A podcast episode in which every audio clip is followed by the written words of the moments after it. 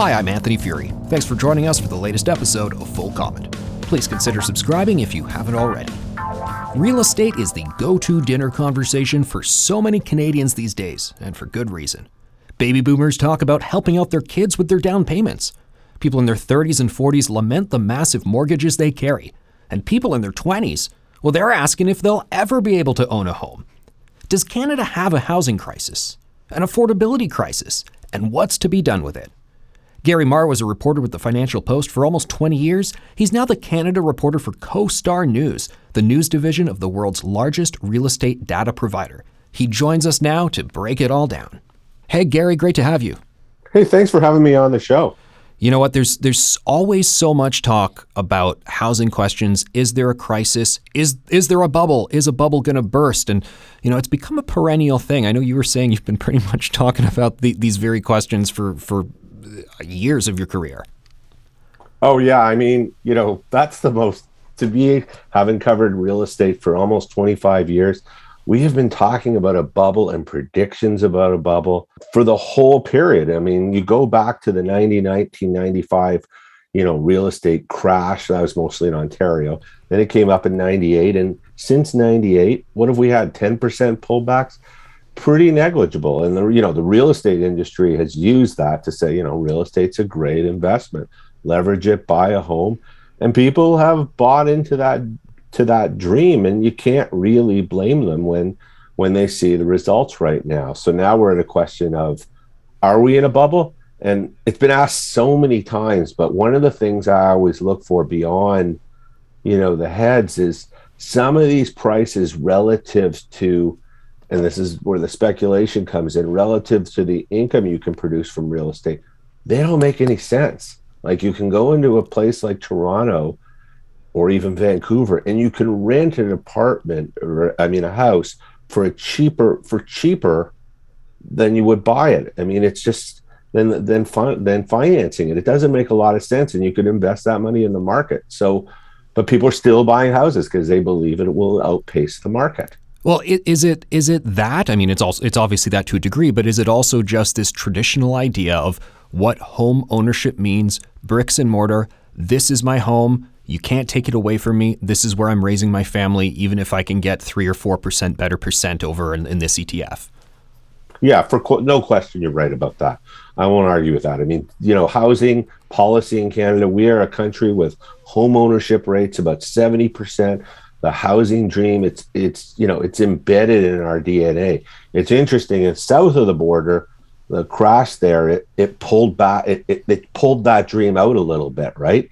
And and they don't have that that thing same thought. But one of the reasons if you have kids or you want to raise a family and one of the reasons you have to have a house is we just don't have a stock of of housing that fits rental. Mm. so really you you almost have no real choice but to own a house if you want to raise a family you want the stability of tenure in your house. Because you don't want to rent a place and then be kicked out of it because you know you found the perfect house and the owner now wants to move into it. You've got that risk factor. So that's why people buy houses i think because they want a backyard they want a place to live and and it is a great way to forcefully save money. There's no arguing with that. I mean people put money into their house into their principal that would a lot of times it would burn a hole in their pocket if they if even if they saved it on rent somehow it would be spent. Okay is the bubble going to burst? Is there a bubble? That's a perennial question. Here's another perennial question i'm going to put to you. Do we have a housing crisis in canada right now?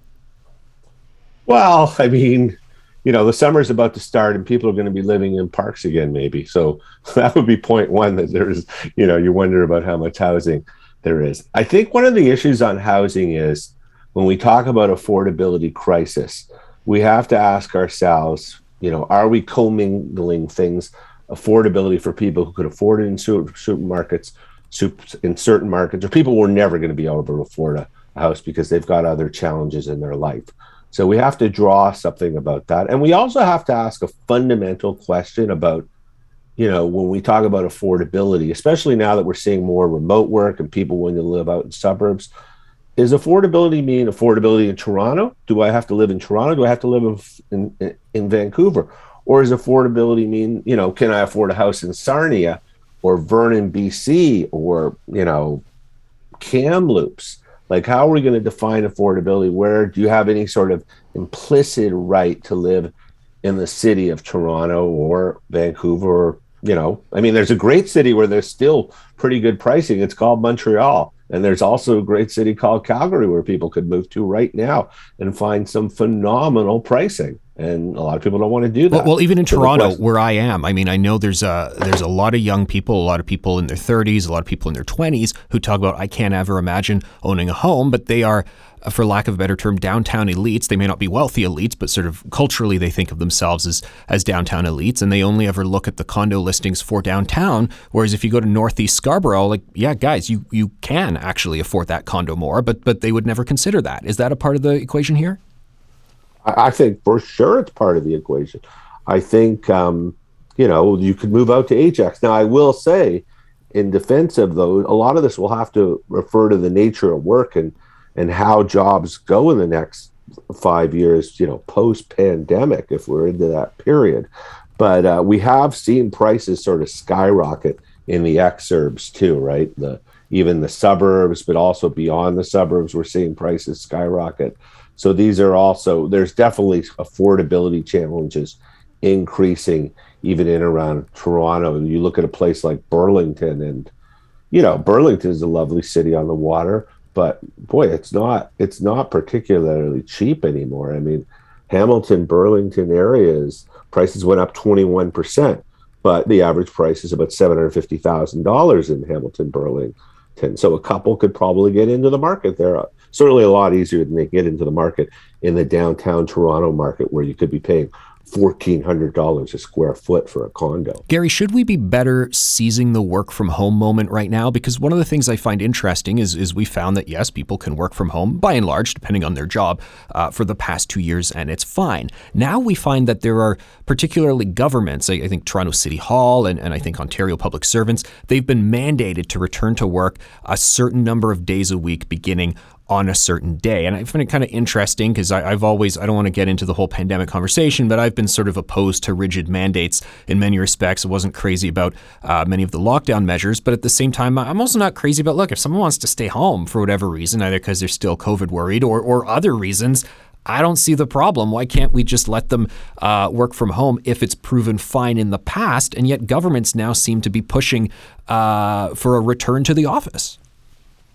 Well, I think there's no question they're pushing for a return to office because it's good for their tax dollars, their tax base, and our economies. Right. it will be a rough transformation, you know, to go away from that. Not to mention the people who own these office towers are some of our biggest pension funds. Hmm. They're important investors. You know, you know, right now office towers haven't really declined in value a lot. They've had some decline. Can you imagine what those office towers will look like if you know, on renewal, they're 50%. It'll, they'll look like Calgary. You want to know what they'll look like? There's a city out west. and, you know, it's you funny. Know, so Toronto Mayor John Tory has pretty much acknowledged that one of the reasons he wanted to mandate a return to the office was because there's all these underground shopping malls that are only ever used uh, by the nine to five workforce who comes in into the city. So that's a part of the factor there. But then again, you were previously we were previously complaining about traffic issues. Got to build more subways, more highways, the many billions of dollars attached to that a certain degree of telework changes all of that. It changes those policies. It changes the housing issues we're talking about. So I wonder, can we not find a more sort of middle ground here? I think we are. I think what's interesting is the market is actually doing that to a hmm. degree mm. right now. Like what, what what you're seeing is the nature of work, and obviously this was created through, you know, a pandemic, which was government regulated, and I'm not going to, you know, get into an argument about that. But the point is, it's happened. People have moved to the suburbs, and it's happened at the same time, or even the exurbs. And it's happened at the same time that real estate, certain types of real estate, maybe not office, but if you look at something like warehouses and e-commerce, like you want to talk about something that's gone up in value like crazy. It's it's all that stuff. And what's happened is those places need those places need workers, right? So you can't really locate your warehouse to Brantford if you don't have anybody to work to it, work in it, do you? So that's why suddenly, you know, your warehouse is now in Brantford, Ontario, where prices are cheaper, and you were reluctant to go out there because you might not find the workers. But now suddenly, the wage you're offering in that warehouse, it looks it looks a lot more competitive to the person living in the house there than it would in in um, in downtown, maybe not downtown Toronto, but even in Scarborough. you know, if you if you have a job at an Amazon warehouse in Scarborough, I mean, maybe you can commute in, but you're probably living in Scarborough, so that's going to be a very expensive place to live and have that job. One of the things that's interesting, even about the phrase housing crisis, and you alluded to it when you're talking about people sleeping in parks, is there are anti-poverty activists who use the phrase housing crisis, meaning there are people who are sleeping out on the streets, there are people who literally can't afford any roof over their heads. And then the other usage of the phrase housing crisis is more affordability crisis. Uh, you know, 25 year olds, maybe they're a married couple, they're both working, uh, the total household income is six figures, but they go, I can't see myself actually getting on a track of home ownership. So we're talking about uh, very different things that would come with very different policy toolkits in response. Yeah, they're two completely different issues. They're not. I mean, we know that we know that young people are living at home in record numbers. Like people under 30, it's I think I saw a number. It was closer to 40 percent. The the head of um, the largest landlord in in the country was just on a conference call saying these people haven't moved back out of their house. Well, they're not going to move back out of they're not going to move out of their house to go live in a park. We know that, right? you know, they're going to stay with mom and dad, and they probably don't want to retire with mom and dad.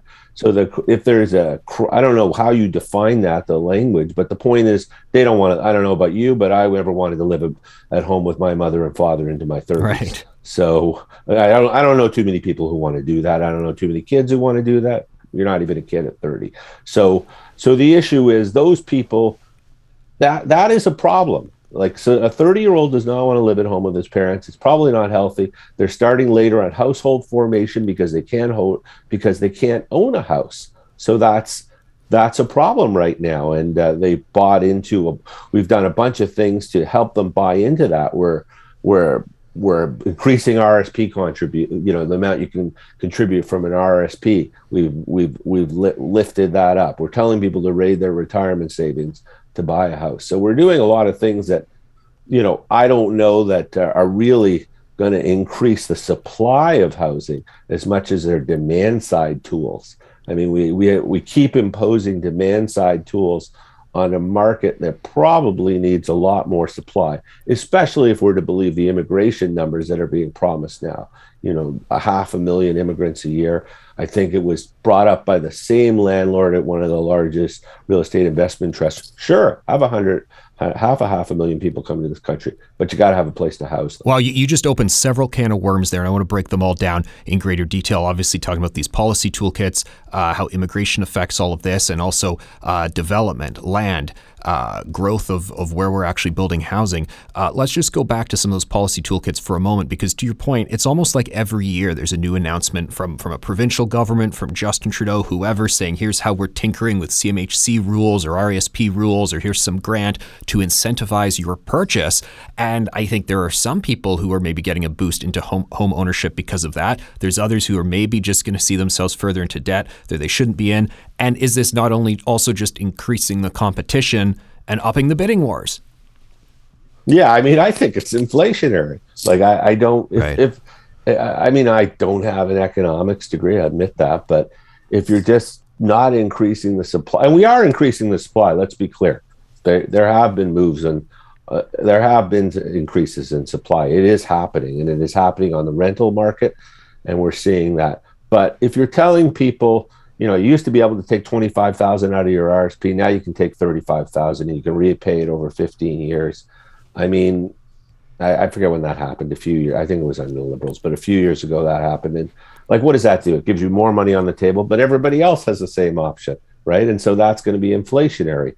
And I think all the things that are happening now are generally inflationary. And we haven't even talked about, you know, the whole Bank of Mon Mon Dad and how much that is contributing to inflationary prices in housing. Well, yeah, let's talk about that because there are so many people out there who are getting their inheritance early or getting an early down payment on it. Here's a hundred grand, two hundred, five hundred thousand dollars from mom and dad, which they feel it's a necessity. I mean, it wouldn't be happening if they didn't need the money. At the same time, if you're someone who can get that from mom and dad, that's great. But then that whole cohort of people is so greatly advantaged over those who just don't have that money from mom and dad. I mean, they've they've lost those bidding wars without question that's happening it's actually interesting because i was listening to um, presentation by uh, CIBC economist on this. He says it's actually the the bank of grandma and grandpa in some ways right now because that's where the money is. And the by the time the parents are getting it, they're almost too old to spend it. But the issue with sort of limiting that, and I don't even know what that would really look like, is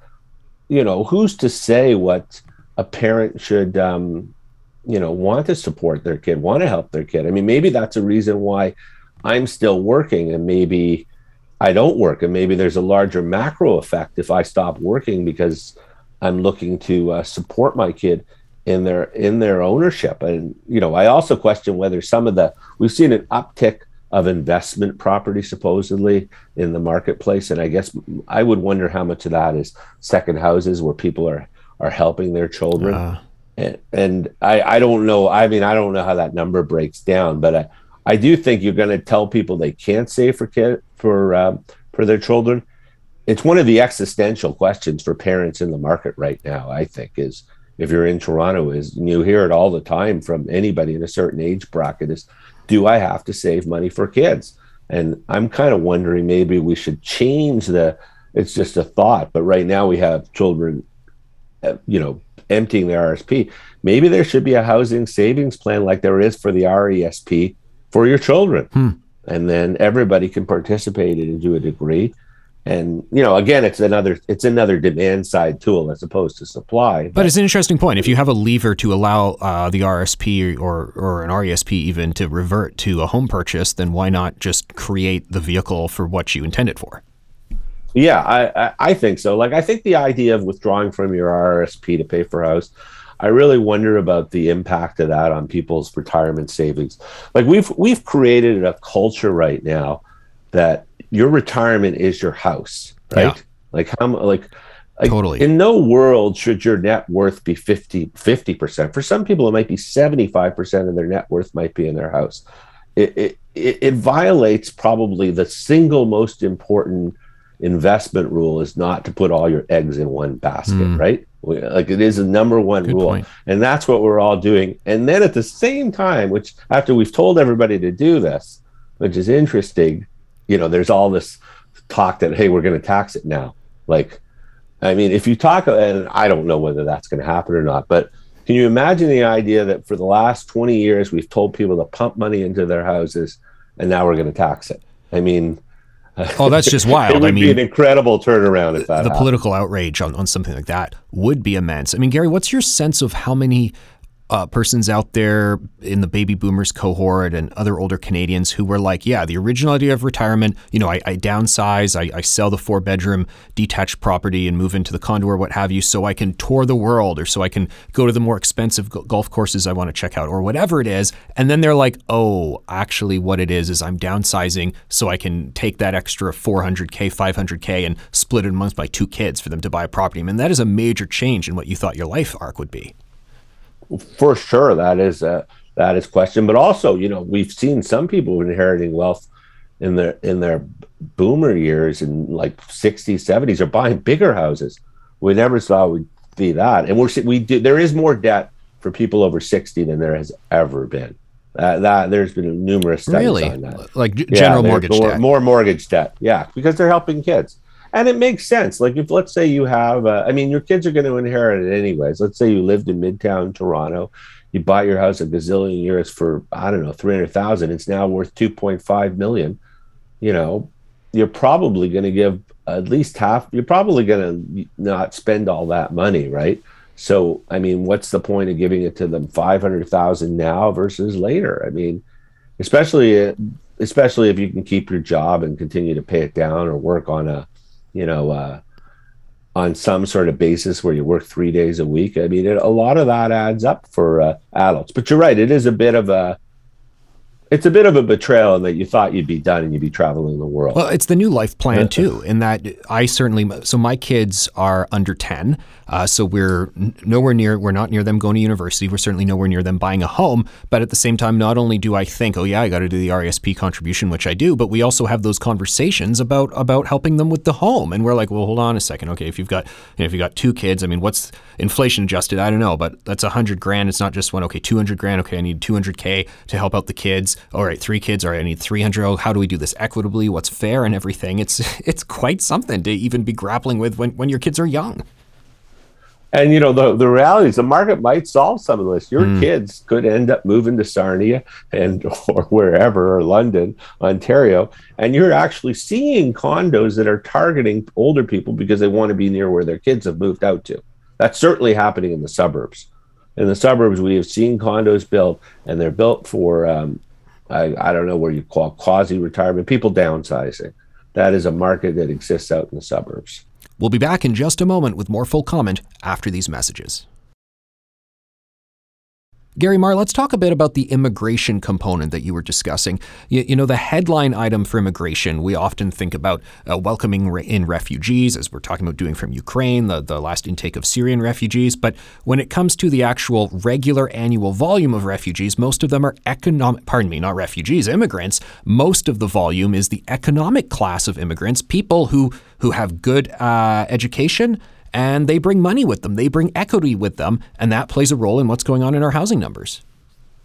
I think that's I think that's for sure. I mean, well, you know, you hear this anecdotally from realtors about students who are buying houses. Their parents are buying the house for them while they go to school in Toronto, and the immigration numbers. There's absolutely no way that they cannot have an impact on on demand, and that doesn't even include, you know, I think seasonal temporary workers like who are you know they're not you know picking tobacco always. And, and, and they're some of them are very high skilled and they're going to um, consume some of the housing uh, that is out there whether it's high end rental whether it's buying it. And that's a factor. Like one of the great problems in this federation this great federation that we have is is the federal government controls the demand side of the equation through interest rates and through um, you know immigration, and the provinces and cities control the supply side. It's it's been you know that is the conundrum that continues to exist in the Canadian housing market, which can only be overcome by you know governments you know of many different political stripes working together. I think. Where do we go on the immigration file vis-a-vis its impacts on real estate? Well, I think you need to build more real estate or reduce immigration one or the other. But reducing immigration, you know, that is a uh, toxic concept, right? We, we've seen that. It is a toxic dis- discussion. And most people, you know, I, I'm not going to say what CEOs told me to do this, but he said to me, you know, Canadians are for immigration as long as it's not in their neighborhood because mm. they don't want any more density and, is that the issue? Is it density? Because we talk about whether we build up or whether we build out. In the GTA, there's big controversy around what's called the green belt. There's areas where they say absolutely not a single further uh, acre hectare of, of development going on. Lots of tensions with developers in terms of where they want to head. I mean, is it what's the answer to that continual uh, headache that that people debate over?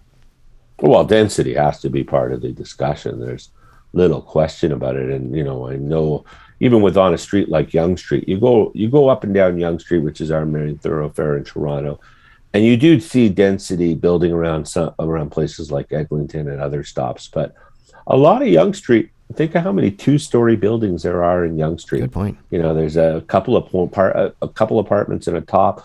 Like, how many of those things could be four or six? Like, you know, you can chip away at a lot of uh, density all over the city, right? started, you know, you can do it right away. But one of the problems, and I hear this from developers, and yeah, I'm not going to be on the development developer side on everything, but they do say the process of uh, of getting these things approved is is time consuming and it costs money to do all this stuff, and that is also inflationary. What role is inflation playing in these challenges right now? We all know those stories of someone who, at the very beginning of the pandemic, said, All right, I'm doing the addition on the house. I mean, I'm not allowed to go anywhere, so might as well do this, or I'm going to build the deck. And then they get it costed out. Six months later, the contractor says, Oh, uh, by the way, the price of lumber has gone up by a third, or it's doubled, or what have you. What, what is that doing to the broader real estate sector? Oh, I think for sure it's raised prices. And I, you raised a great point. I kind of wonder whether post pandemic, that um, some of this will uh, will pull back a little bit. I was I was actually talking to somebody about uh, cottage rentals just recently, and you know the cottage market. Oh, good luck like with crazy. renting a cottage in Ontario. Yeah. Well, what I was told is some of that isn't as strong as last year because people are starting to think about vacationing for for real this okay, summer, yeah. like going to Europe, going to other places. That we might actually, I would not call it a correction by any stretch of the imagination, but it there was no competition for a cottage last year. If you wanted to go to a cottage with your kids, right, you were up against everybody else. And what what else were you going to do for two weeks of your summer? You you weren't even going to go. You couldn't even cross the border without hassles. So where were you couldn't go to Europe. So where were you going to go? Cottages. Everybody wanted to go to cottages, and it, you know, it it, it and then you know that dovetails into people deciding, hey, maybe I'll buy one. So, but as you can sort of take big trips and consider other things, maybe you know, maybe even buy a summer property across the border. Who knows? But uh, I think that should have that could relieve some pressure on that on that vacation ownership market. Gary, let's talk about interest rates for a bit here. I, I, have certainly had those experiences where I talk about, oh, I can't believe I signed on to the 3.8 mortgage. Oh, I got to get it, you know, back to 2.8%. And then the baby boomers in the room say, gather around, children. I shall tell you a story of 1990, what have you, 18%. One time I had a mortgage term with all of that. How privileged are we in this situation where being at a 2% interest rate and then being told, oh, you're going to go up 25 basis points uh, next time the Bank of Canada makes an announcement? Oh, no, run for the hills, rates are rising. But compared to then, no, they're not. What's the real take on what's happening with interest rates now? Well, I think you know I would call it privilege because you you know that translates into higher prices. But the problem with interest rates is, you know, the average consumer thinks, "What's my monthly payment?" They do that with a car, right. they do that with a house. So, you know, if you can carry it at a two point, you know, a two, and, and you qualify based on that too. The qualifying rate, if it goes down, that you know, and they the government tries to make you qualify at higher rates, and they fool around with that and you know they've done so many things to make it more affordable. I remember at one point when i was covering real estate they allowed you to amortize a mortgage over 40 years right. to try to lower the monthly payment. Now it's 25 but the point is i think i think consumers are used to that because it lowers their monthly payment. So as it goes up and and i you know i remember when i my first house i got a 565 mortgage and i think i thought that was the deal of the century right? Because we you know we come out of the 90s and everybody thought it was great so I, th- I think rates will go up, and um, they can only go up, I think, so much until, yeah, that will have a detrimental effect on on affordability. Maybe not as much as people think, though, because of if we go back to what we were talking about with the, you know, the bank of mom and dad or grandpa and grandma. If you're buying a two million dollar house, and you know you just got a million bucks for it, that's a you know that's a, a mil, you know the payments on a million dollar mortgage are not going to be the same as a 1.6 million dollar mortgage if you just got your you know your you know your 20% down to avoid CMHC uh, insurance. So that would be a factor. Plus it'll take time. I think it'll also take time to have an impact because canadians we're a fairly conservative lot in this country and we like to have a five year we love the five year mortgage right? Which is which means you know you don't you set a rate every five years and you don't worry about it. And i think half of the market or so is locked in for five years.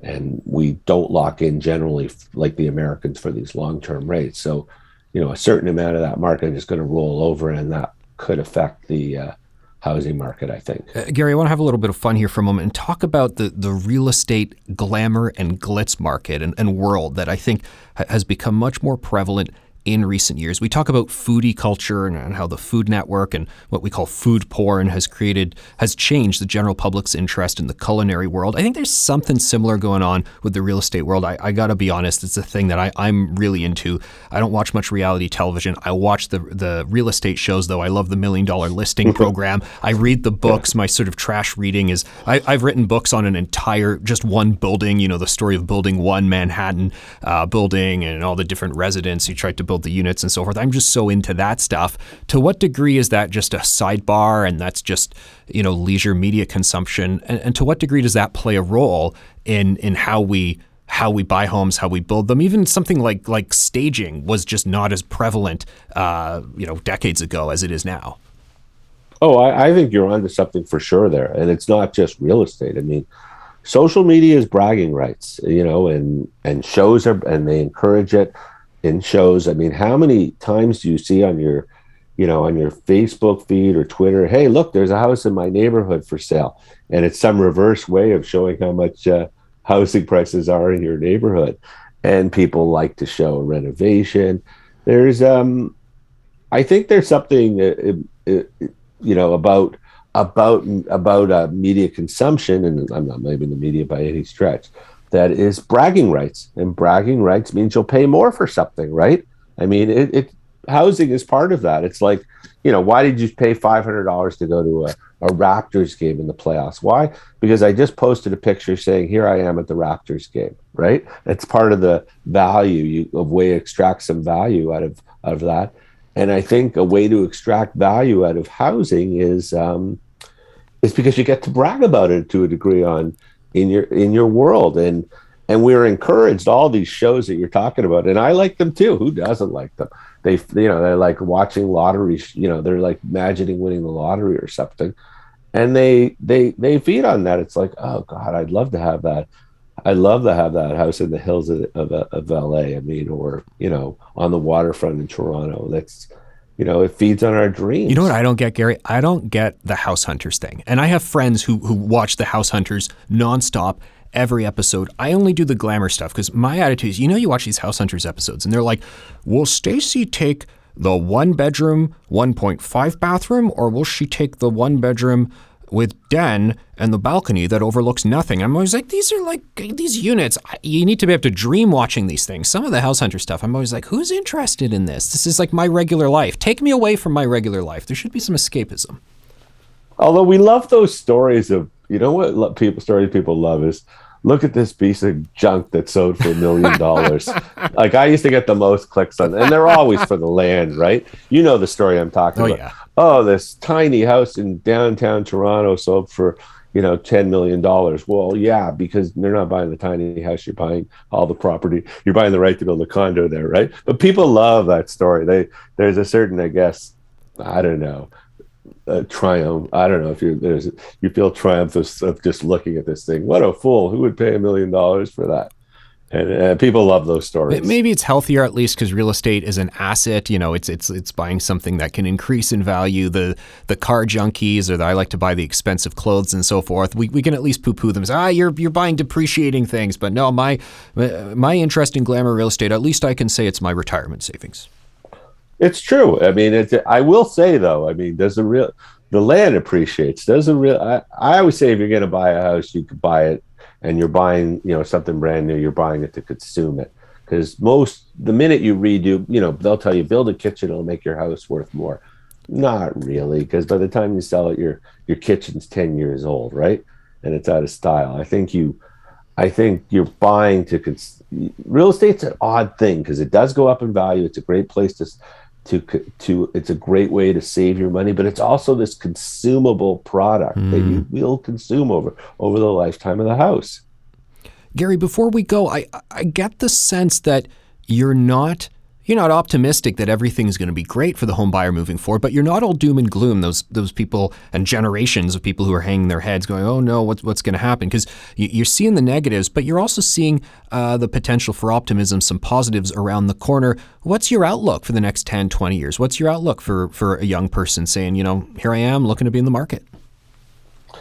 I think people on, at the policy level are finally starting to get it. Maybe I'm just feeling optimistic but I actually think pol- people at the policy level finally realized we need to build more supply, and there's a big push on to build more supply, more rental housing, more, you know, you know, more uh, whatever you want to call it, affordable housing, more housing that fits the market. And I also believe the market is surprisingly how efficient the market is. That people are now, you know, moving to places that are more affordable, creating lives. I mean, you go to some of these towns and you know, last summer I was in Cornwall, believe it or not. I was going to the East Coast and uh, we stopped in Cornwall. It's got a funky little downtown that would look like it was a lot of fun. It wouldn't be that, it would be a nice place to live if you could have a decent job there. And I, I think that's kind of something that the consumer and the market has figured out that maybe we can find some great places to live in this country that aren't named Toronto, Vancouver, Montreal, Edmonton, Calgary, or Ottawa. The future is friendly if you're willing to look around. just a little bit. Gary Marr, this has been a really fun conversation. Thanks so much for stopping by. Okay, thanks. All the best. Full Comment is a Postmedia podcast. I'm Anthony Furey. This episode was produced by Andre Proulx, with theme music by Bryce Hall. Kevin Libin is the executive producer. You can subscribe to Full Comment on Apple Podcasts, Google, Spotify, and Amazon Music. You can listen through the app or your Alexa enabled devices. And you can help us by giving us a rating or a review, and by telling your friends about us. Thanks for listening.